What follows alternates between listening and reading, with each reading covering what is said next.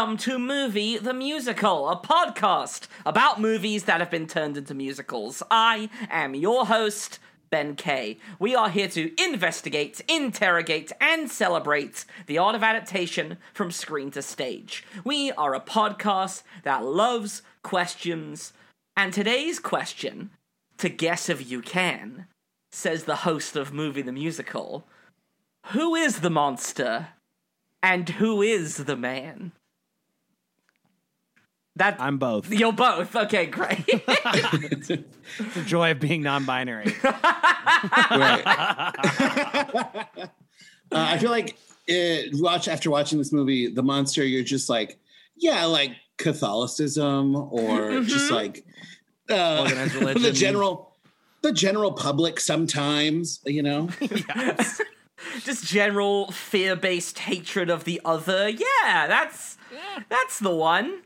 It's all pretty monstrous. It's not good. It's not great. Even Victor Hugo can tell you that.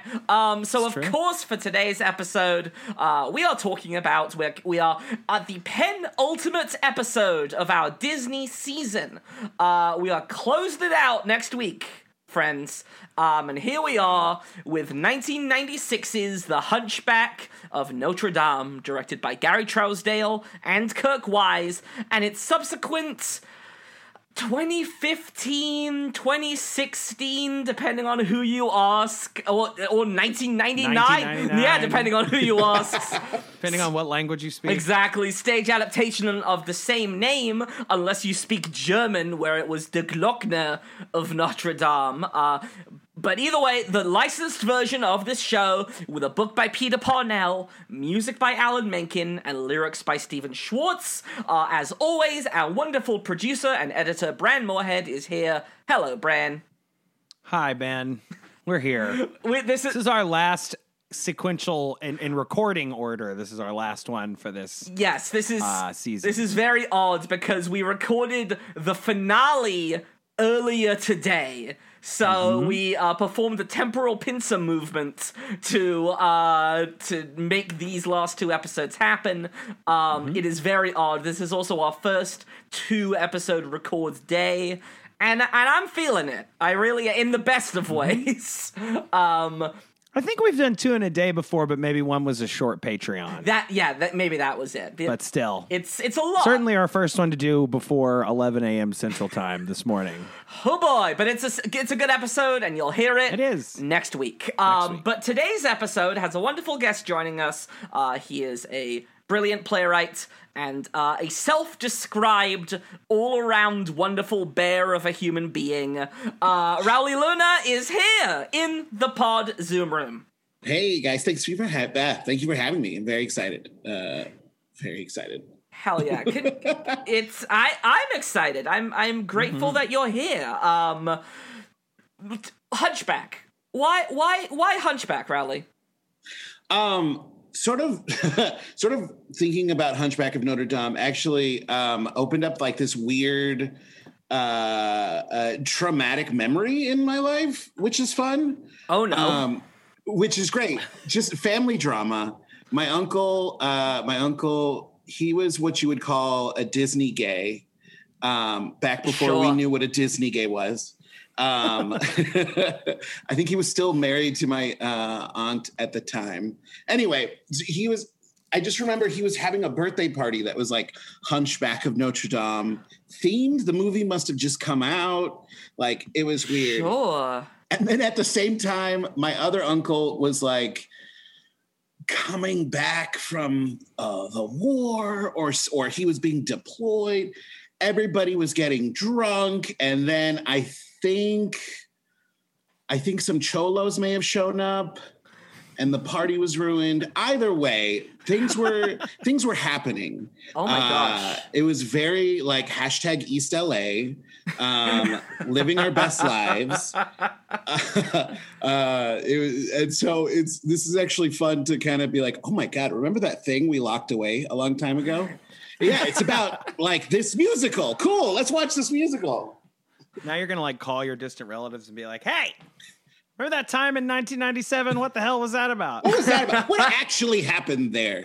Can we talk about it, or are we still not talking about it? I'm not sure. I apologize, for unlocking this drama within your family history. My goodness. Oh, no, it's great. It's great. Oh, good. I'll give you something to talk about at therapy this week. Right, yeah, exactly. You know, it's like better than talking about COVID. Am I right? For real. Give me some repressed memories over my current hell. Absolutely. My goodness. So, Hunchback, Rowley, I usually like to have a thesis that I pin at the top of each episode, being like, here's sort of like my grand point about like what this film is and like where it stands in like the world of Disney and even like, or like whatever thing we're talking about, or like about the stage show. And I'm sure like I'll have points that come up later in the episode. But my main thesis I want to pin is that these shows slap. This property is a banger. And I think, and I'm sure we'll obviously maybe have some thoughts and feelings and disagreements just about the film and the stage show themselves, just as in the totality of themselves. But I think from a music perspective, I think this is Alan Menken's best work. That is sort of wow. That is my I worded that very specifically. I didn't say from a songwriting perspective, because I think there are Disney properties with better songs than this one. But I think from the actual music in this film, I think this is for me Alan Menken's sort of like best work, his most triumphant compositions. He did the score for this as well, yes, right? Yeah. Okay. And, like, this, there's the moment, and I'm skipping around, whatever, we make the rules here. Like, skipping around, there's that moment in the film where Quasimodo swings Tarzan-style on a rope from Notre Dame, picks up Esmeralda, and then climbs back up to the top, and then lifts her body up, yelling, "Sanctuary! Sanctuary!" That ascension of music leading up to that moment is, like, it's like rivals like the transformation music of the Beast and Beauty and the Beast. Like, sure, right? It's, no, it's amazing. It's kind of masterful. I've seen like people call this like Disney's Sondheim musical, which is also an interesting take on it, I guess. Which I don't know if I agree with. I'm just like no. I'm like no, it's got it's a dark tone. I guess that's right. I think I could see. Yeah. You know, if we talk about the stage version of the musical. Everything is so much more like, you know, the chorus, and then we're going to have this whole song that sets up everything. Like that's like it was very Sweeney Todd. But if we're talking about like the movie, like the cartoon, it's like we have this guy and he tells us all the things that are going to happen. I don't know if I agree with that point, but I could see that with as far as like the stage version. Yeah, I would say that. Bran, you seem to. Where is your head at, Bran? I don't know. I had never seen this movie until yesterday. Great. Ever. Somehow. Not a clue how I missed it as a kid, but I did. And obviously ditto for the musical. I had not listened to it until yesterday and today. And doing research and stuff. Yeah, I don't know. It's you kind of when we did our you'll hear our rankings next week that we already recorded today for our lives, and you kind of convinced me to move it up in my ranking, at least on the musical side of things. Sure. With our prior discussion, and I think it does have some really smart additions and like deepening of the plot and that kind of thing that I'm sure we'll touch on. And the movie is pretty, it looks beautiful. I mean, it's very well animated. I don't really care for any side character in the movie at all, which is like pretty rare for Disney. I feel like there's usually at least one that I can glom onto. Right. Not even the goat, like not even the Disney animal sidekick. I like that the goat smokes a pipe at one point, a couple times, in fact. Like, that's pretty cool. I'm here for animals using tobacco. Yeah, well, and it is interesting, yeah, because like, obviously you're an Iago stan. Yep. You are here to root for our parrot boy Iago. Yeah, but no, I'm glad there's no talking animals. The gargoyles, I think, are like just sweaty, to borrow a term. Yeah, and their like performances / humor is pretty hit or miss. I think there's a couple good ones in there.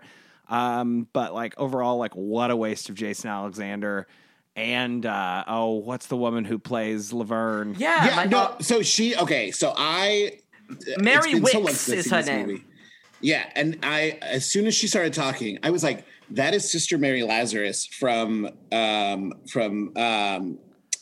Sister Act. From Sister Act. I was like, oh my God, this is great. And then I was like, this is what we're doing with her. Okay. Yeah. It gets the last line in the movie. Yeah. It's a really dumb line. It is not funny. And like, listen. I am not unaware of the fact that there is some tonal whiplash in this thing. I am aware that there is some beautiful, dark imagery and themes tackled in this thing, and then you literally have a palace, you have a god falling from Notre Dame, literally doing the goofy laugh. Like, I'm aware those should not exist in the same movie. And some stuff, some imagery that is like you say, like some very dark imagery, and then also some stuff that I'm like, what is happening? Is the entire city of Paris covered in lava? I know. Like at the end, that's pretty confusing. It was very confusing. I will say that part of the movie, again, it's been so long. There is a Hunchback of Notre Dame level in Kingdom Hearts for the 3DS. Sure. And, nice. like that's literally the final battle. Frollo, and then he like falls into the lava, and I was like, that can't be how it happens in the movie. And then I was like, that's exactly what the fuck is that? Paris is just on top of a volcano? Like, what is happening? Yeah. Because they dump out a bunch of like molten metal that they like melt down the bells. We're getting ahead of ourselves. Our story starts in 1831 in Paris. Victor Hugo, who he's not going to come up on the main feed again. He's definitely going to come up in a Patreon episode when we talk about Les Mis. The novel is called Notre Dame de Paris. Hunchback of Notre Dame is the English name. That's the name because... Which is, again, interesting to think about, that, like, the novel isn't called Hunchback. It's just a novel, like, he's using this piece of architecture as the focal points of the story that he's telling. Like, it's almost more about the ensemble that is inhabiting this building rather than the Hunchback himself. Well, and he wrote it to raise awareness about like crumbling Gothic architecture in Paris, because he was a big fan. That's why I've never read the book, but I know that there are huge sections that are just descriptions of the cathedral and of the architecture and the statues and like friezes and everything on it, because he saw all of this medieval architecture in Paris just being completely laid to waste after the French Revolution and abandoned, and there was talk of tearing it down and building up new, simpler structures. And because of the popularity of this novel, it led to the resurrection of some of these old buildings, including Notre Dame. And like 15 years after that, they would put like 20 years worth of work and the equivalent of today of millions and millions and millions of dollars into restoring and preserving these places, and eventually like establishing them as UNESCO World Heritage Sites, that kind of a thing. That's wild. Pretty much completely from this book. That's crazy. Which is really wild to think about. It's like, no one's going to write, like, the Phantom of the Thompson Center, and then it's going to be like, oh, man, we really should actually figure out what to do with that place, huh? Like, no, I don't know if that, like, something like that could happen today, you know? Yeah. Yeah, that is a Chicago building for our listeners who do not live here. Just gotta get some context in there. But either way, fascinating piece of text for... the Disney Corporation to think of adapting into a children's feature film. Again, like, I guess obviously Beauty and the Beast is set in France, but like, outside of Jeremy Orbach's accent, there isn't much sort of like French, like, in the film, right? I mean, like at least based in the storytelling of that movie. So yeah, maybe there was like a desire to have a more sort of like have a film that is more steeped in French culture, French architecture, I don't know.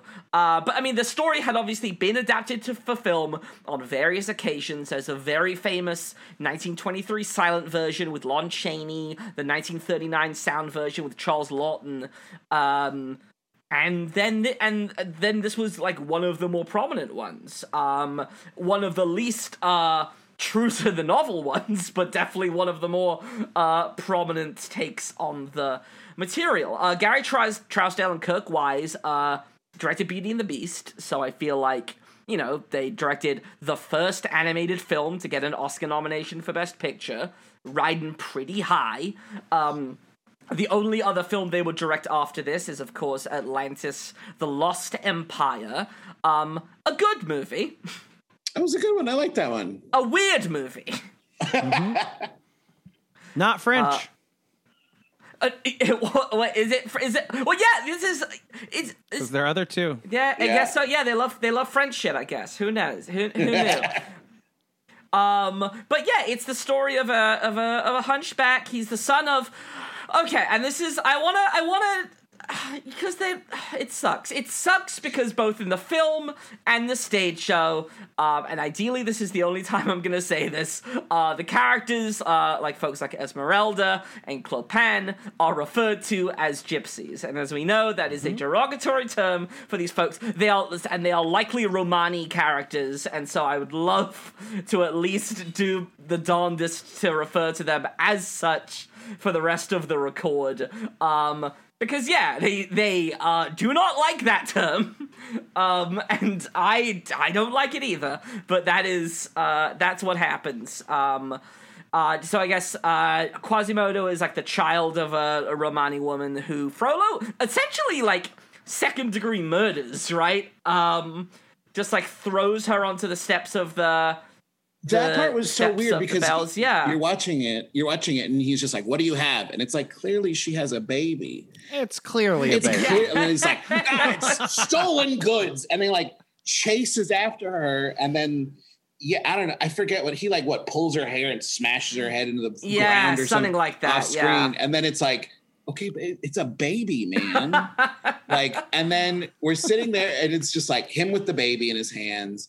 It goes to the well, and you're like... The well that's conveniently right over there. Right. There were probably a well right there at the time. Yeah. There's a lot of wells. Yeah, and you're just like, are you sure this got a G, this deserves a G rating? Like, Jesus Christ. I know. There's several moments where I was like, my God, that's really intense. But like, some murder. And there's a lot of murder. And even to like rewind a little bit, like I just like... The film hooks me in, at least, and maybe hooks others in. Like, you immediately have the sort of, like, the chanting over the black screen, and then you just... Clouds, top of Notre Dame. Just that... I don't know, y'all. That is just like one of, even if you're not a fan of the film, like, that is just, like, one of the more epic ways to start a movie. No, I think it's I think it's beautiful because it also is just like, it's that like top down sort of like, you know, we're going from the heavens down to the street, and it's just like that epic, the chanting the choral sort of thing. And then baby murder. And then baby murder. This film has a very sort of complicated, as the world give it, relationship with religion and especially Catholicism. Right? It's...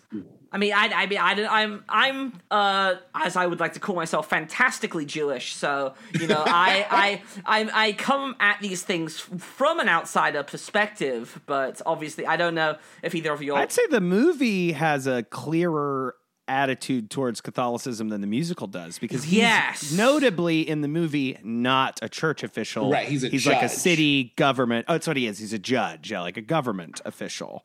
And the one that shows compassion is it's funny they use the same term, but he's the archdeacon. Yeah. Is his name Dubon in the film as well, maybe?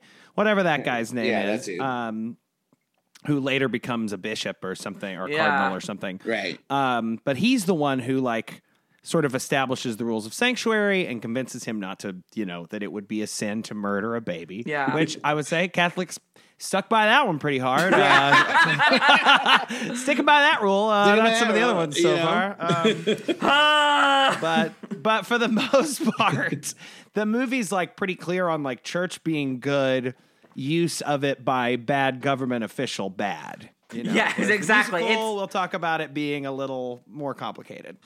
Yeah. It's very, very, very true. But then Quasimodo grows up to be voiced by the wonderful Amadeus himself, Tom Hulce. Wow. I did not know that. Yes. Until watching this. Like, very good. Hell? I think he's kind of lovely in this movie.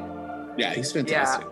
He's like... nice singing, too. Lovely singing. And, like, Out There is not an easy song. I will say that. Like... and so, yeah, so obviously this is a musical. Like I said, I am completely transfixed by the Alan Menken music and the score. But the lyrics are Stephen Schwartz. And I don't... Bran, we haven't brought up Stephen Schwartz yet, right? Like... Wild. So, obviously, he... sort of took the mantle after Howard Ashman passed away. It was interesting because obviously Tim Rice sort of came in to sort of help with some of the lyrics on Aladdin, but then there was never like a fully fledged like Menken Rice project. Like, no, I mean, I think Tim Rice gets too busy. He's already had a long relationship with Andrew Lloyd Webber, but I'm pretty sure he goes right into another project with him. And then Lion King, of course, as well. He's working on. But obviously Alan Menken... And Stephen Schwartz first does a movie with Alan Menken with Pocahontas, a movie that we will not talk about until Disney makes the ridiculous decision to adapt that for the stage. But I don't think that could... Please don't. They can't. They can't. They cannot. But then there was this one. And then Stephen Schwartz went on to... Obviously, he went on to do the music and lyrics for The Prince of Egypt. An upcoming episode. We will be covering that at some point. They did a stage version of the musical too. They did do a stage version. They did, yeah. It's in the West End right now. Right now. I think, well, maybe not right now. But it's around. It's happening. We'll wait until Passover. We'll wait until the Holy Pesach to discuss the Prince of Egypt. This is different, wrong Jewish holiday right now. And then what's it called? Of course, the night we're recording this is actually the first performance back for Wicked on Broadway. You folks ever heard of Wicked? Yeah, you ever heard of this musical? Yeah, you heard of Wicked? Just this like little thing. The wickedly talented. This is a little thing. Which again, like, I forget if I've talked about this on the pod or just yelling about this in real life. Like, they are John M. Chu, who directed In the Heights, he's directing the Wicked movie, and like that thing is clearly a Disney animated musical, and I think it is foolish of them to not adapt it into an animated film.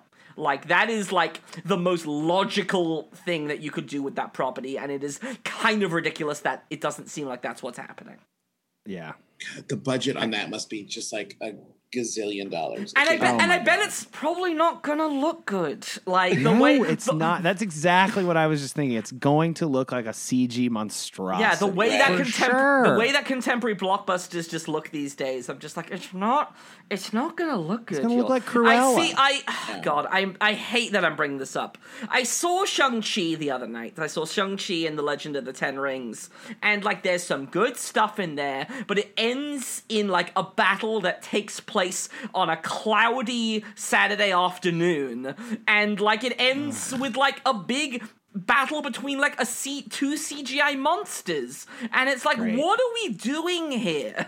Right. Like, does it take place in like an Atlanta parking lot for a lot of the movie? They filmed it in Australia, but you would never know. Bran. Yeah, they filmed it all with it. I will say the fight scene where they're like on the side of the building. Yeah. And oh my God, I'm terrified of heights. So the entire time I'm sitting there, just like, I can't do. I am so nervous. My body is shaking.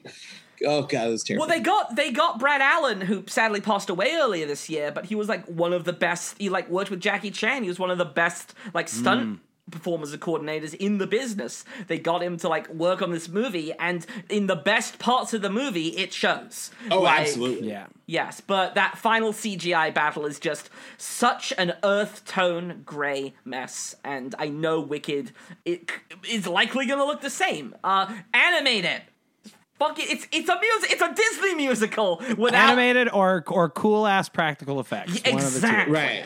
Yeah. But Stephen Schwartz, I'll say, obviously, Bran, we've talked about Howard Ashman a lot on this season especially, but just on the podcast in general, because I'll just bring up Little Shop every fucking time I can, because I love that thing. Obviously, Stephen Schwartz is no Howard Ashman. Like, there's no argument about that. But, like... I think he actually has some of the better lyrics in the Disney songs, like, of the other lyricists that we've sort of talked about this season. Sure. I mean, Tim Rice is pretty great, too. I think Stephen Schwartz now has, like, a bigger body of work overall. Yeah. And since he's a composer as well. But, yeah, pretty good. Yeah, I mean, like, it matches the tone and the character of whatever needs to be conveyed in each song. I think Out There is just a lovely lyric. It's just a lovely piece. Even Somewhere, which wasn't in the film initially, it was the credits song. It was just a nice good time. But yeah, there's some good shit happening from a songwriting perspective. I think the opening number is just epic beyond proportion. I think Out There is one of the better I Want songs. I like that they use little clips of, like, Mass, you know, Kyrie eleison, and some other of that is just, like, peppered in there a little bit as, like, sort of transitional stuff. Smart. It's a little, I mean, it's obvious, but it's also good that they leaned into that. You know. So let's talk about these gargoyles, everyone's favorite characters from the film The Hunchback of Notre Dame. They are, of course, named Victor Hugo. I mean, of course. How can you not? And then Laverne, which... Okay. That third name. Right. Sure.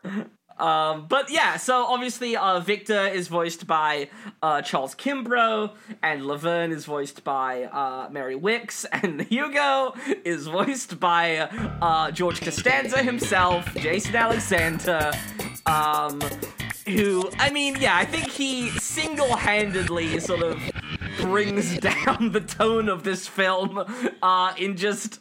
I don't know, the worst. I love him, and I love Jason Alexander. Not his fault. They definitely gave him... Yeah. Jason Alexander innocent? Is that what you're saying? Not Jason Alexander not guilty? Is that the verdict? It's obviously, like, not him, like, single-handedly. Yeah, it's obviously the cards he was dealt, and the cards he was dealt... He's losing to a bird, he says at one point. God.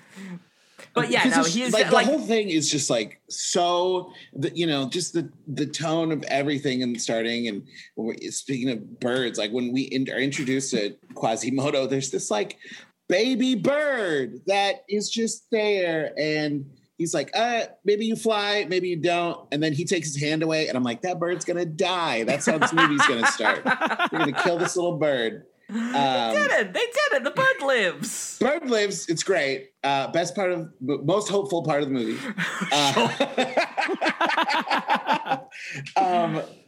So it's like, okay, this is obviously a story about, just from these opening moments, we see this, Quasimodo, he's kind, he's, encouraging, and sort of like this trying to like, I want everybody to be their best because I'm trying to do it, blah blah blah blah. And then it's like this really sort of heartfelt like characterization moment, and then these gargoyles just like pop up, and they're like, fuck that bird, like piece of shit. And you're just like, okay, all right, so these are your friends. And then, they spend the next 10 minutes being like, hey, Quasimodo, what if you just like went down with all those people? And he's like, no, I don't think that's a good idea. And they're like, fuck you. It's a great idea. Go do it. Everything you're terrified of, fuck it. I don't care. I don't care that you're scared. I don't care how you feel, Quasimodo. We want you to go down there. Pour the wine and cut the cheese. Jesus Christ. So, but like... So this is an interesting thing that I think the stage show delves into a little more, because there's rules. I love talking about rules. I love talking about logic, because there's obviously a very potentially like sad thing with these gargoyles, right? Where they are a manifestation of Quasimodo's mind, right? Mm-hmm. Like that is sort of like the best version of what these characters are, is that they are all just like, you know, he's a sad, lonely hunchback sitting at the top of a tower who has no one to talk to, so he pretends that the gargoyles are talking to him. And, like, there's something sad about that. And it's almost like a, to borrow from another Disney Pixar property, it's almost like a Chef Gusteau kind of thing, where it's like they're not actually characters, they're sort of just like manifestations of his own mind just in these other bodies. But then, like... Right. You have the final battle where, like, they are actively hurting people and actively participating in the onslaught of the god. And it's like, okay, so what is this? Right. Who are these fellas? One of them becomes, like, a machine gun for a second. Yes. Yeah, that's weird. Which when I saw that moment, I was like, yeah, I feel like if any of these people had a gun, like, this movie would be so much shorter. Like, they would have killed Esmeralda, like, so fast. Yes.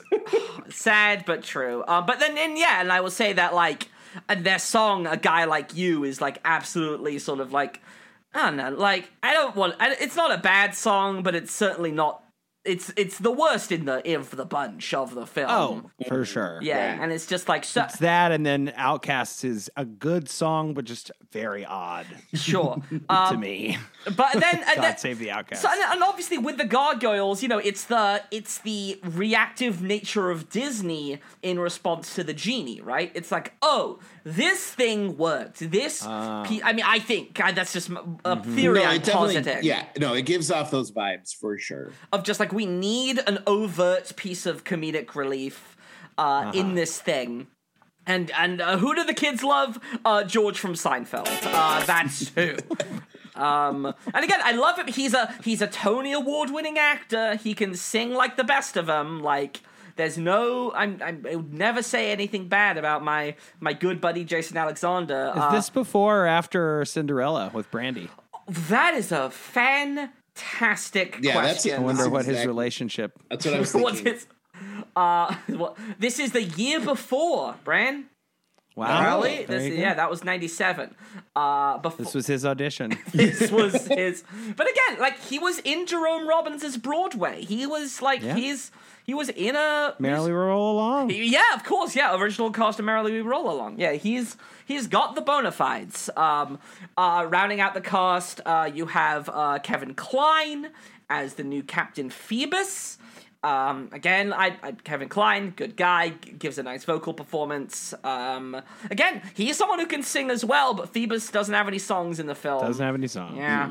Mm-hmm. And you get Clopin, who is... What's Clopin. The guy's name who plays Clopin? Clopin. You gotta honor the French. Clopin. Clopin. Clopin boppin. Like a closing shift and an opening shift. Right, Clopin. Okay. Clopin is voiced by Paul Kandel, who was King Herod in Jesus Christ Superstar. He's also the original cousin Ernie in Tommy. Or Tommy. Uncle Ernie, yeah. Yeah. I mean... Cousin Ernie, Uncle Ernie, yeah. Yes, his tenor, his voice is just, like, excellent. Astounding. He was great. Like, yeah. Mm-hmm. That final, like, bells of Notre Dame, that note right up there. It's way up there. How do you do it, Paul? Belt. Yeah. Focus it through your forehead. Yes, that's fair. Know that placement. Nice grelt. Oh. Just like getting to that note, I was like, oh, are we going to? No, we are. All right. He hit it. That's fantastic. Amazing. All right. We're going to go a little bit higher. That's great. As soon as my first note that I wrote down for this, Ben, was Ben Kay, you would play the narrator because he has puppets. And like, he just right off the bat, yeah, he's playing with puppets. I mean, this is, yeah, you're right. Yeah, you're right. I'd have to have a lot of vocal coaching, but yes. And then of course, Esmeralda, the lovely Romani, is voiced by, of course, Demi Moore. How could she not? How could she not? Sure. Another thing kids loved, G.I. Jane. Yes.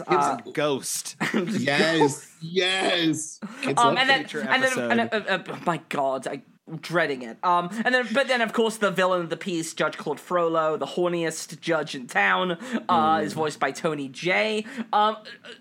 Legendary voice, just stuck in your brain. It's great.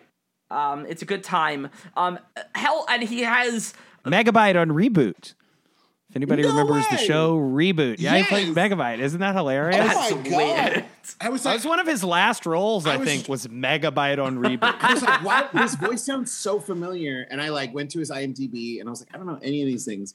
And then you say that. Absolutely. Mm-hmm. I was just talking about Reboot the other day to somebody. I don't know. Was that poorly animated CG show? Is that what Absolutely. That was? Oh my Absolutely. God. I would say it was animated at the time that it was made. Right. Not even poorly. For TV. For television, yeah. The budget must have been so low, but it was I liked that show. It was an awesome time. Yeah. Mm-hmm. But of course, he sings the song. They did. Wait, no way. Did they reboot? So they rebooted on Netflix. Feel free to cut all this out. Oh, wow. They rebooted on Netflix. And if I remember correctly, it's because all the reboots are terrible now, it's like these kids can go into the computer world. And I think Bob is still there, or one of the main original characters is there. And they interact with these kids who now are in the computer world. But then computer program becomes a human child, some bullshit like that. It's very this is not Reboot, and that's fine. Just don't call it Reboot, you know? Reboot, it's called something else. Reboot : The Guardian Code. That's the one. Great. But we're not talking about Reboot, The Guardian Code. We're talking about Quasimodo, the Notre Dame Hunchback, Guardian of the Bells, Guardian of the Bell. Hellfire is the big song that everyone remembers. Oh, yeah. It rips. It's great. It's very good. It's so good. Those big red hooded figures. Yeah, I mean. Scary, love it. So that's, okay. So a few notes here. So, like I said, we sort of talked about, this is a film about, it's about a lot of things. It's about freedom. It's about acceptance. It's about the dangers of wielding Catholicism to uphold bigotry and fear-based violence, etc. It's also about sexual repression. It's about deep-seated sexual lust and repression. Rated G in theaters now. And of course, this is Judge Claude Frollo, who is lusting after Esmeralda, and just the guy just cannot bust a nut, and he has to sing this song called Hellfire, which again is just a beautiful piece of, it starts off with that the chant, Maria, and then like you sort of said before, Bran, the animation in this film, it does that thing where it does the Anastasia thing where some characters are made to look a lot like a real human being, your Frollos, your Phoebuses, your Esmeraldas, and then you'll have characters who are a little more cartoony. Hellfire, especially just as a sequence of animation, you have just the way things just flow into each other, the sort of... The figure dancing in the fire is really cool looking. That was amazing. The stylization of, the background changing, the shadows morphing into the hoods. It's thematically terrifying, compositionally, just really masterful, just lyrically, it has a clear through line of what the song is. So it has a starting place, it has a midpoint, it has an end place. Like it is. Well, and calling it like a Sondheim thing, I mean, it's very close to, not musically, but it's very reminiscent of Judge Turpin's self-flagellating song, Sweeney. Yeah, I mean, what is it with, what's the deal?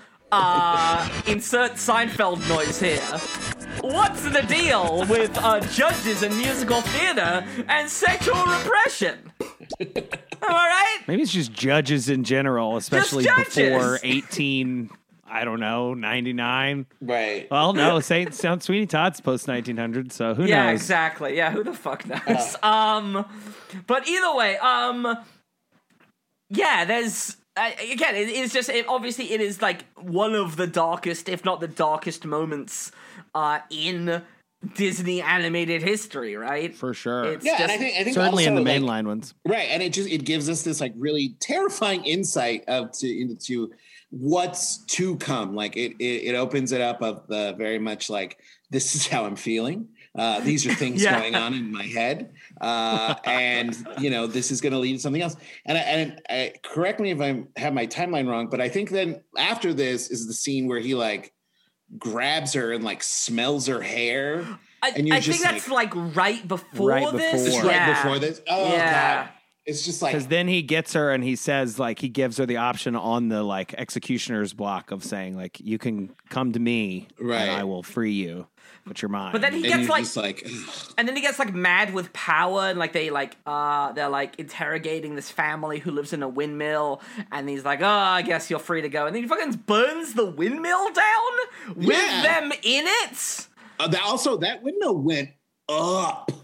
Fast. I was like, what is your window made out of, man? Like, it was just, I just remember thinking that, like, oil soaked hay. Right, exactly. Oil soaked hay. Not good. Not good. Weird. But yeah, pretty much the entire city of Paris goes up in flames. Kind of ridiculous. And then, it is also interesting, right? Because, like, obviously the main character is Quasimodo, and it's all about, like, him in love with Esmeralda. But then it's not about that. It's Esmeralda and Phoebus are the ones who fall in love. And, like, again, like, that does suck, right? It's like the two conventionally attractive people end up with each other, and Quasimodo just gets fucking, again, like, just gets to hang out with his dumb gargoyles up in the attic. But I think, like, I don't know, it's kind of hard, like, you know, watching the movie now with our sensibilities now, and you're just like, yeah, but Quasimodo, what the fuck did you do? Like, you were just in the tower, bud. Like, who the fuck are you? Sure. Yeah, I mean, I got to agree with that. It's, like, if Esmeralda was like, what's your, you know, like, what do you like to do on the weekends? And he's like, well, I ring a bell. I make tiny models of people I see from my tower. He's really good at making those cute little wooden models. He is good at that. He's really good. That's what I'm saying. It's like, Quasimodo girl, I need you to figure out who you are, sweetie. Like... you know, like who go see the world. Yeah, go see the world. Fuck it. You can jump literally to the top of this goddamn tower in a single leap. So far. And you're like, no, I'm going to stay here. Quasimodo is an athletic motherfucker. I got it. He's got that Jean Valjean string. He does. That's a weird Victor Hugo trope that I didn't really think about. I'm like, yeah, let these two people fuck. Like, whatever. Fuck them. You know, like, Quasimodo, you have so much potential, and like, go out and see. You'll find love in the sequel. Yeah, he does find love in the stupid direct to video sequel. Well, you know the ending in the book, the original book ending. He dies, right? She dies, he disappears, and they find his bones they bring that back in the musical. Right. Yeah, we'll get to that. But obviously, in the novel she dies, but here she almost dies, but then she comes back to life at the end. Frollo dies. Like we alluded to, he falls off. Again, it's one of those classic Disney deaths where Quasimodo doesn't really kill him, but, like, so Frollo's just, like, hanging off a very damaged gargoyle and just fall, which comes to life for like a second. Yeah. Again, like, sure. Or maybe that's his imagination. I don't know. Right. It's hard to tell. Rules. It rules, rules and regulations. But then, yeah, Frollo dies, and with it, just everyone is accepting again, right? There's no more prejudice. It all just takes taking down one bad guy to get rid of prejudice in the entire city of Paris. I'll tell you that.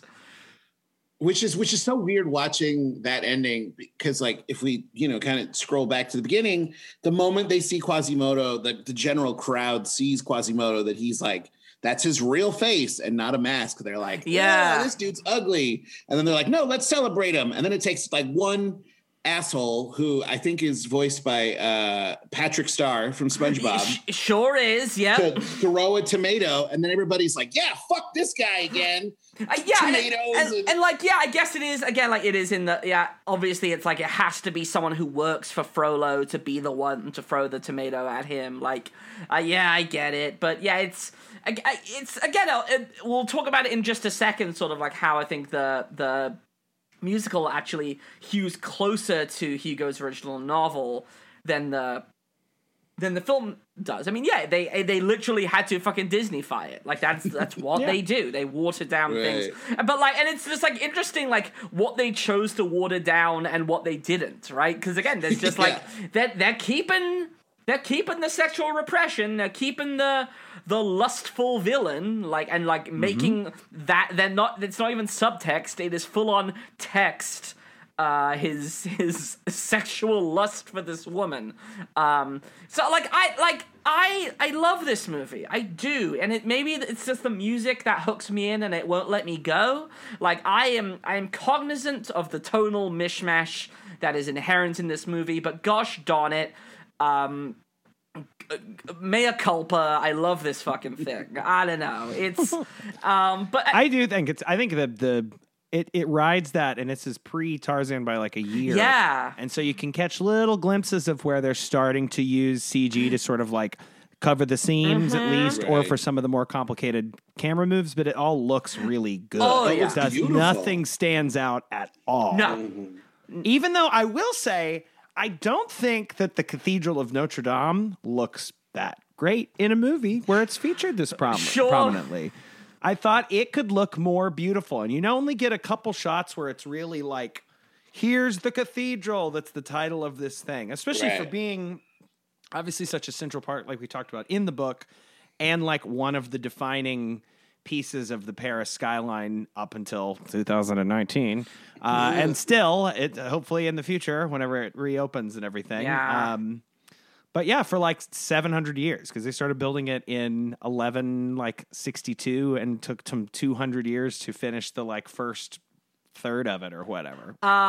Bananas. Well, maybe there'll be another chance to make the cathedral look good, because this brings us to the final instance of the recurring segment on this season, which we have lovingly dubbed, Why the Fuck Did They Make a Live Action Version of This? Why the fuck did they make a live action version of this? And so this is another one, like Little Mermaid, where the live-action remake, it isn't out yet. It's still in the early development stages, but they've announced that David Henry Wang, no stranger to the world of Disney, who wrote the books for the stage shows of Aida and Tarzan, will be writing the screenplay for a Hunchback live-action film, which is simply titled... The Hunchback of Notre Dame. Well, it's... The David Henry Hunchback. It's simply... The film is going to be simply titled Hunchback. Great. Yeah. Cool. Lose the. It's cleaner that way. Lose the of Notre Dame. It's cleaner that way. Title it what a Red Moon show titled their version of this story in 2006. Yeah, there you go. And of course, one of the producers on the film, and who is likely going to play Quasimodo, or else I don't know why he'd be producing this thing, Josh Gad. Okay. Oh. So, I mean, who knows? Who knows? You'll hear a lot more of our thoughts on him in our next episode on Frozen. I don't know. I can't wait to see what it looks like, but mostly how they handle him. You know what I mean? Like, I was looking around at some pictures from Broadway stuff and was pleasantly surprised to see that it's like they've taken, for the most part, like a less is more approach, it seems, as far as terms of prosthetics and makeup and stuff. And I could just see that getting, I don't know, problematic or just ugly really fast, you know? Yeah. But enough about. I'm sure there's not a single person with like any, you know, disability involved with the production of any kind. Maybe not. So probably not. Well, let's not talk about a movie that doesn't exist yet. Let's talk about a musical that has existed for quite a long time now. So The Hunchback of Notre Dame was right off The Lion King. So Disney had a deal to bring The Lion King to Berlin, and it fell through, didn't work out, and so Disney was like, well, we're looking at doing a Hunchback stage show. How about that instead of The Lion King? And they're like, yeah, that's a perfect 1-to-1 stage properties to give, sure. So yeah, it was being developed. So the version that went to Berlin in 1999 was written and directed by James Lapine, of Sunday in the Park with George, Into the Woods, Little Miss Sunshine, the musical fame, James Lapine. And yeah, it was a lot, it was even darker than the movie. It sort of toned down, it still kept the three gargoyles, but tones down their humor and sort of, as I alluded to before, sort of stuck with that theme of these are manifestations of Quasi's inner psyche. They added in, again, I think it sort of really benefited that it came so soon after the film version. Menken and Schwartz wrote a bunch of new songs, which most to all of them were retained for the next version, the American version that we're about to talk about. And it ran for quite a while. It was one of the longest running shows in Germany for a hot second. But it never made the leap to America. Again, very dark adult Disney musical. And that's not, like, Disney's all about trying to get all audiences, all ages for their shows. Mm-hmm. So it didn't seem like the right show to bring over to the States. But then, back in 2013, for whatever reason, they scrapped the Lapine book and they brought in this playwright, Peter Parnell, to write a new book, which is... What else did Peter Parnell write? Peter Parnell, what did he write? I'm singing because I'm looking up Peter Parnell on the internet. This is what I'm doing. He wrote a play. He's written a bunch of plays. Romance Language, Hide in Hollywood, QED... He did a revised book for the musical On a Clear Day You Can See Forever. Okay. He was an executive story editor on the season 1 of The West Wing. Great. So, cool. There you go. So yeah, he's just a working playwright. And they're like, well, you'll do it now. And he did, and it is this fascinating mix of there are moments where it is very true to the Disney film, and there are moments where it is very true to the Hugo novel.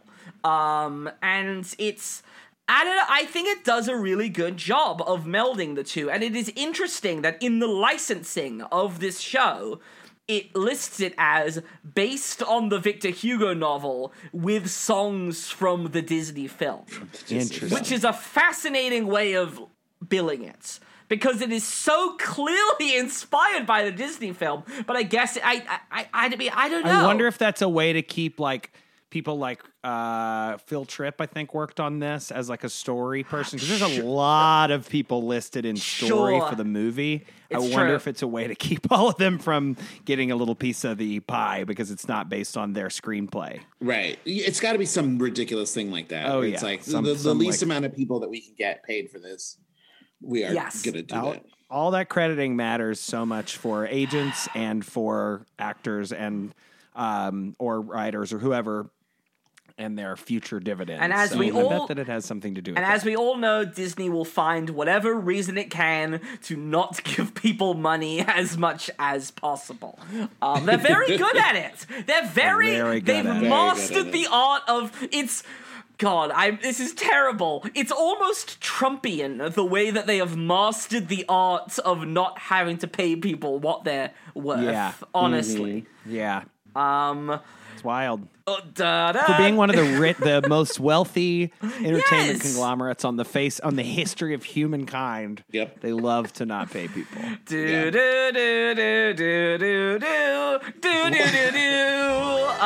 kind of what's going on with like all their parks right now. Is that like all the parks they don't have people there, constantly cleaning and doing all these things because all the people who were doing that were part of their student program that they like didn't have to pay as much. Oh man! Well, I mean this is the thing. So they're cute. And they're revising the Finding Nemo musical at the Disney theme and like at the Disney Animal Kingdom. And a big thing that like people are starting to talk about is, they're probably gonna like bring in non-equity performers so that they won't have to pay them as much, and probably like cut the show in half and like really like again like just like find the cheapest ways to sort of keep the ship running.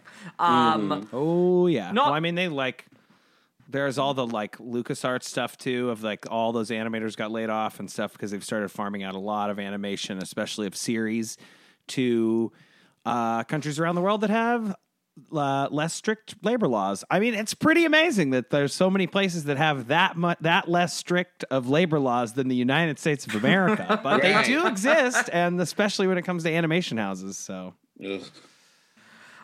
What a time! All fun. The bells of Notre Dame. The top.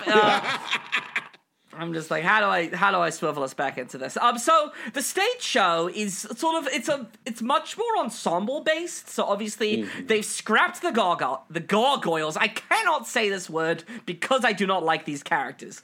They've scrapped the gargoyles and essentially replaced them with just like a chorus of talking statues.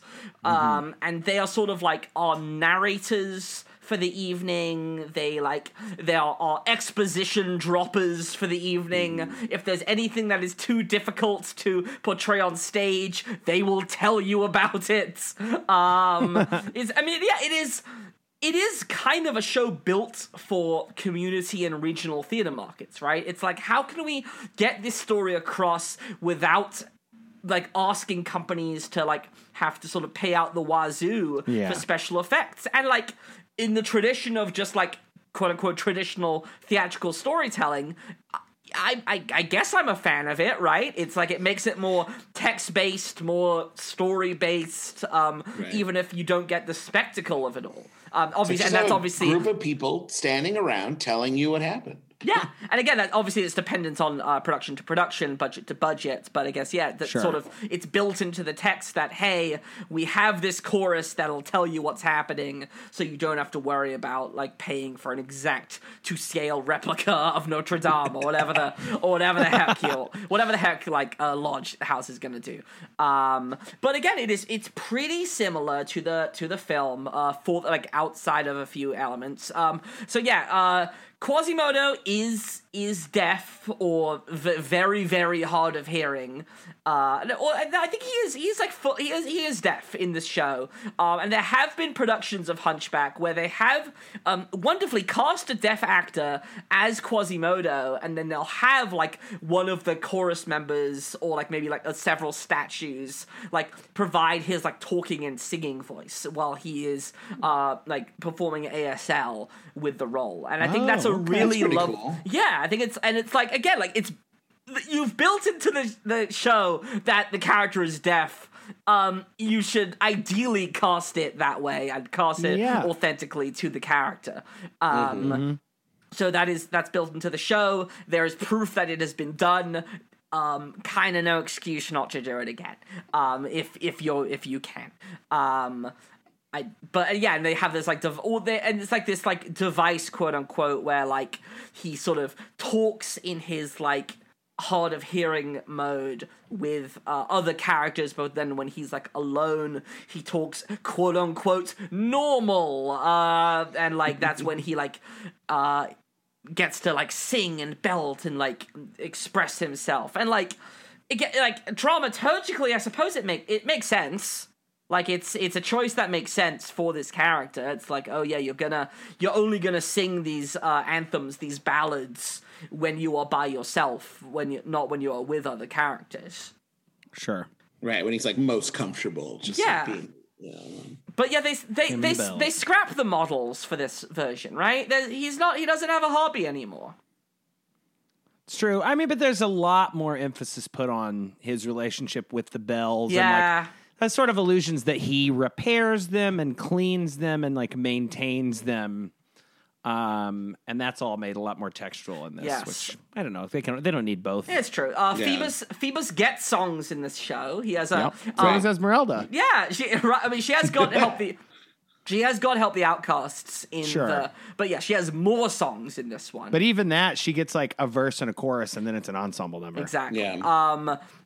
But yes, Phoebus gets a song in which he has a full-on PTSD war flashback in the middle of... Yeah. I was like, oh... That seems like a little, like...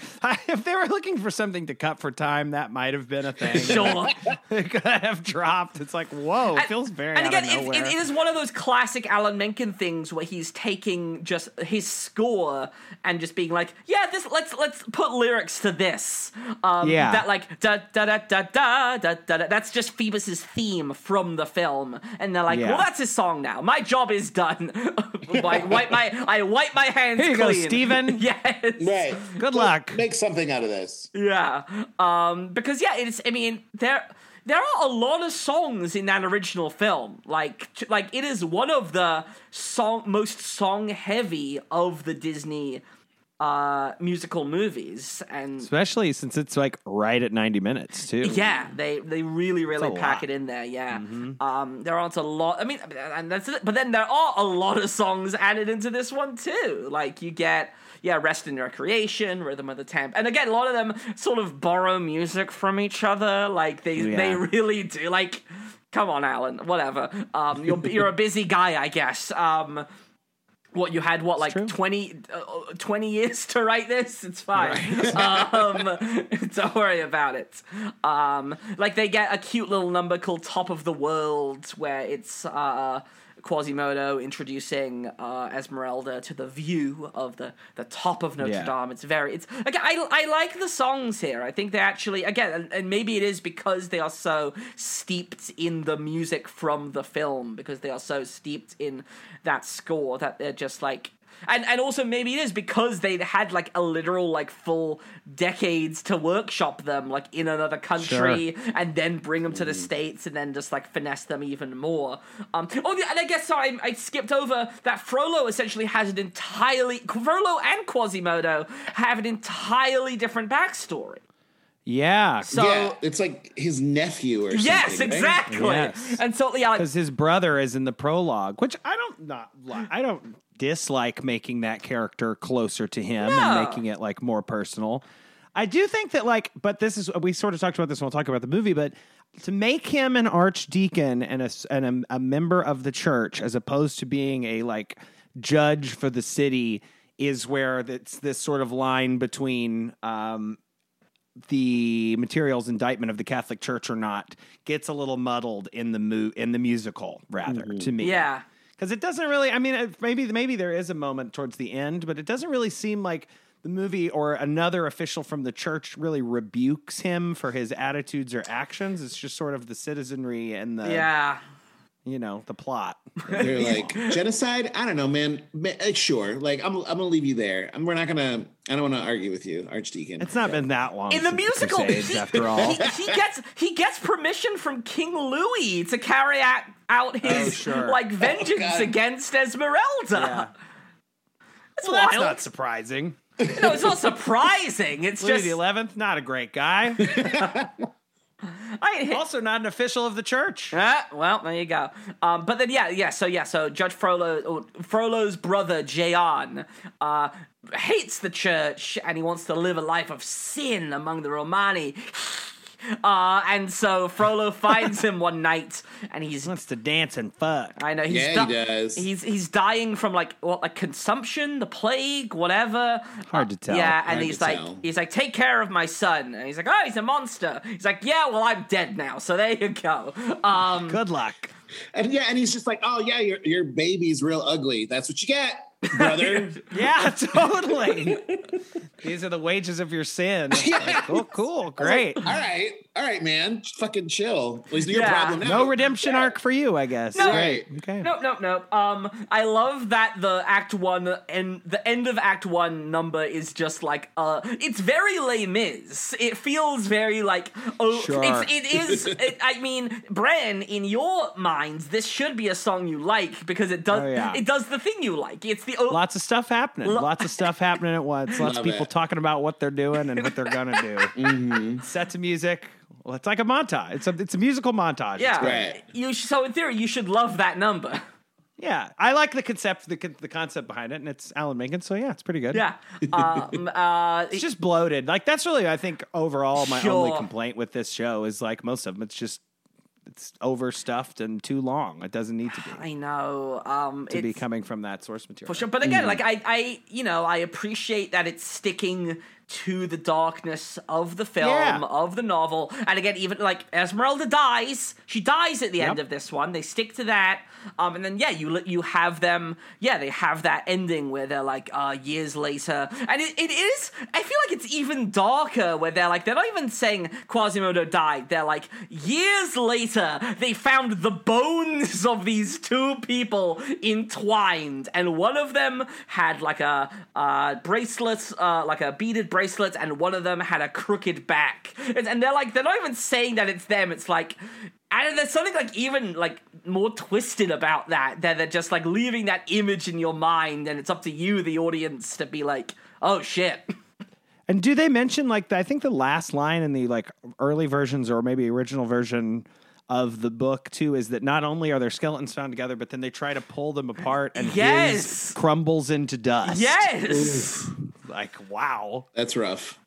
It's cool. That's literally the last line of dialogue when they tried to detach the skeleton, which he held in his arms. He crumbled to dust. Cool. Morning in Paris, a new day piercing the bells of Notre Dame. And it, like. You gotta give him an A for efforts. I'm sorry I didn't rank this higher in our rankings. It was too early in the morning. You gotta hop in before next week and like re-edit that. Yeah, right. Your responses to me will just make no sense. I'll just re-edit my side of the conversation so you sound like a lunatic. Yes, but I was. Oh my God. But I'll say like I think my favorite song that they've added.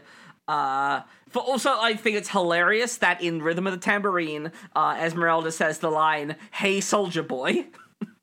Yeah, totally. Weird thing to hear in a musical set in 1800s France. Whatever. You get one mulligan, Stephen. There you go. Soldier boy, tell him. But then I think my favorite song that they've added for the stage show is "Made of Stone," which is Quasimodo's song that he sings in the middle of Act 2, near the end of Act 2, where it's him, yelling at the statues around him. And again, like, it is embracing this idea, which I think is one of the more interesting things that the stage show embraces, about these characters being in his mind. And it takes that line from the movie, which I really love, where he says, "We're only made of stone. We just thought that you were made of something stronger," which is, and they reemphasize. That's just turning that essentially into the thesis of this song. And it's not, again, like I say about a lot of these things when they excel. It is both thematically resonant and also just a banger of a song, I think. Yeah, it's a great song. Yeah, it's a good time. So yeah, I'd any final thoughts on Hunchback, either as a film or as a stage show? I feel like I've been gushing about this thing for like the past hour or so. I think I've made my claims pretty apparent. Well, no, I think it's what we kind of talked about at the beginning is, comparing it to a Sondheim piece. And then the more I don't want to think about it, and then the more we talk about it, I'm like, oh yeah, this compares to this. This compares to this. And you're just like, okay, well, that's clearly not what it is. Like, we need to think about it as its own thing. And especially as a Disney piece, it's just, you know, one of those things you don't think about how dark Disney gets or can get, or we let them get away with. Because you think of, you know, Disney, you think of Snow White, you know, their first piece, and how, you know, you go back to all these Brother Grimm's tales and they're all so fucking dark and horrifying, and, you know, people getting their eyes pecked out with birds, and it's just like, and then in Disney one, the birds make a dress, and it's really nice. You know, and this is one of the first times I feel that we see them kind of lean into the darkness, with, especially with certain songs and certain actions, certain characters, and so it's a great piece. Just when you think about it on that level and comparing it to everything else around the time, everything else I feel like before and after was so not that everything was so lighthearted. Obviously, like The Lion King is not a lighthearted piece of fun, sure, no, you know, but like it has those like real moments of lightheartedness. Whereas this one, our two heroes rush into the cemetery to like warn all the Romani people that they're about to be like genocided. Yes. And the Romani come out hiding as skeletons, and they're like, "That's why you never found us, because we're gonna murder you." You know? Like it's such a unique piece in that aspect. Because kind of what we talked about before, even the comedy of these gargoyles was like just so out of place. Unnecessary because it is a family movie, and it somehow got rated G again.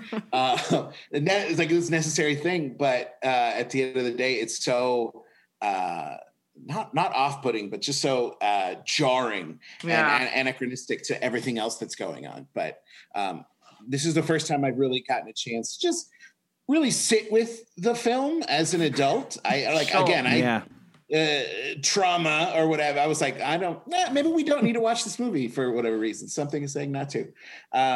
It's definitely one of those pieces where now that I get a chance to watch it again and with modern sensibilities, you're like, okay, wow, this is pretty fucking good.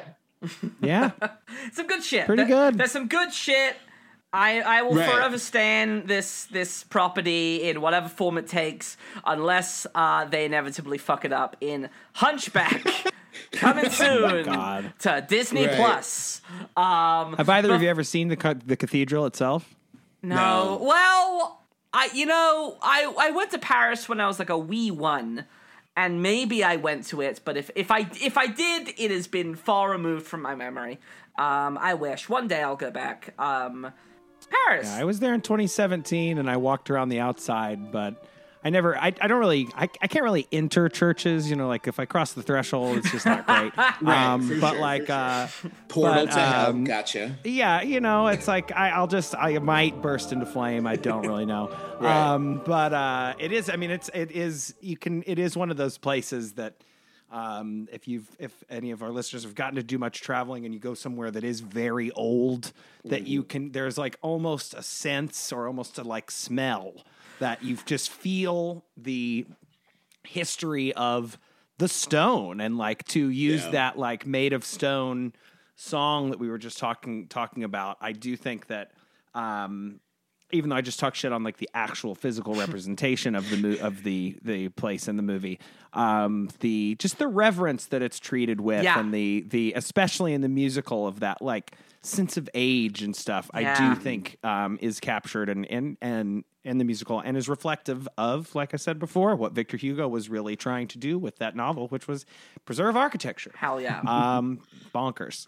But go if you can. Go if you ever get the chance. If it doesn't catch on fire again. Well, we can ask last week's guest Nina Starner, who is currently in Paris, to scope it out and give us her thoughts on. How's it going? It's also like, I mean, the 2019, that thing is a huge tragedy. Don't get me wrong, but the Cathedral of Notre Dame has its entire history is of it like burning or being sacked by invaders or like torn down by vandals or, you know, like, so it's kind of like it's in line with its history to be rebuilt yet again. And I think they still have like a shard of the true cross in there or something crazy like that. Bananas. So, you know, good luck. Hunchback.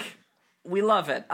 It's available now wherever you get your films, and it is probably playing at a regional theatre close to you whenever theatre starts happening on a larger level. Next week, we're closing things out, talking about that big ol' cinematic Broadway juggernaut Frozen. But before we go, Rowley Luna, we're going to ask you a very important question that we ask all of our guests at the end of these episodes, except last week where our guest Nina Starner, it was her third time back and she refused to answer the question, and I get it. But you're a first-time guest, so here we go. Rowley, if you could adapt a movie into a musical that has not been adapted already, what movie would you choose? So my immediate answer was one of my favorite films of all time, until I actually looked it up and found out it is a musical. And I was like, Patti LuPone was in it, apparently. Women on the Verge of a Nervous Breakdown. Yeah. Oh, yeah.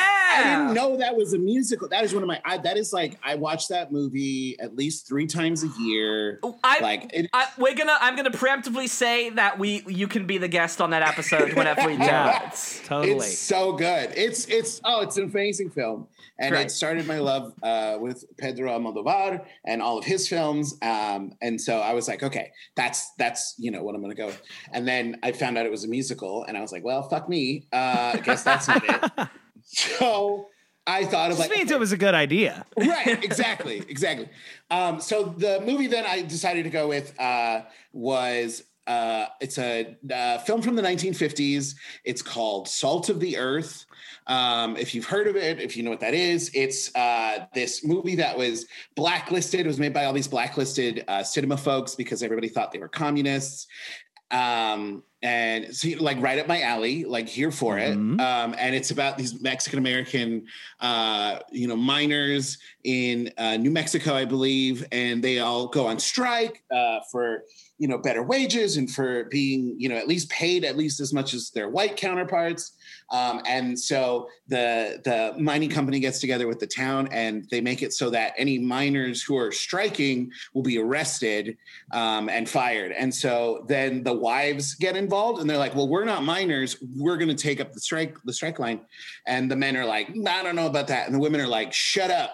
I'm fucking doing this for us. And it's great film. One of my favorites. And I think it would make a fantastic musical. I think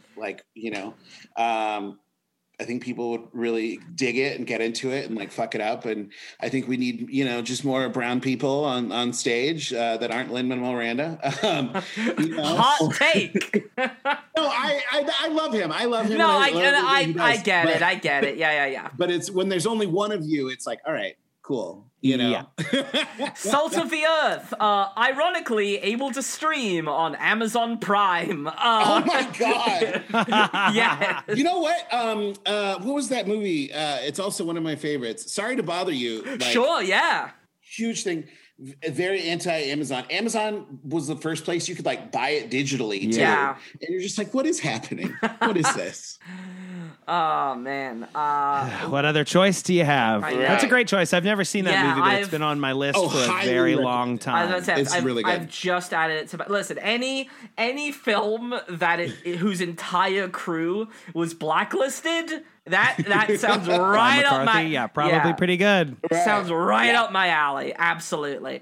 Everyone should find that movie, watch it, maybe through a means that isn't Amazon Prime if you can, but who the heck knows? Go buy a physical copy. Yeah, find... You're real weird with it. Maybe it's on Blu-ray. I'm going to look into this right off. It might actually be part of the public domain or something, or available for free.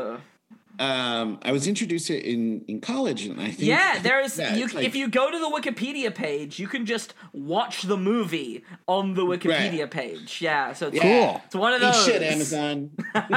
Do that. Yeah, fuck you, Amazon. We can just watch it for free anywhere. The film quality, don't worry about it. But yes. Either way, great choice, Rowley. Thank you so much for being here. Anything to plug or anywhere that you want people to find you? I'd like to give a shout out to El Bear is our small theater company here in Chicago. Check us out on Facebook. El Bear was there. We're just like everybody else, just trying to get people and material and ramping things up for if this ever all comes back. Who knows? I work at a grocery store, and if the people I see every day is any indication of where we're headed, we're going to be here for at least 5 more years. So, so we'll all pivot to digital media. Exactly. Live performance truly dead. Yeah. Great. But yes, we'll support El Bear, follow El Bear. See what the hell is going on. Rowley, we'll have you back for our inevitable Women on the Verge of a Nervous Breakdown episode. Awesome. We got to at some point. Absolutely. I want to thank Bran Moorhead for producing and editing this show. I want to thank each and every one of you for listening. I want to thank Emily Harrington for our artwork. I want to thank M. Modaff and Josh Stanley for our kick-ass theme song. If you like the show, be sure to rate us, review us, subscribe for future episodes. You can follow us on Instagram and Twitter @MovieTheMusical. And if you want to support the podcast and get some sweet bonus content, go to patreon.com/MovieTheMusical and become a monthly member. It's a fun time over there. We love to see it. Keep on singing, pour the wine, and cut the cheese.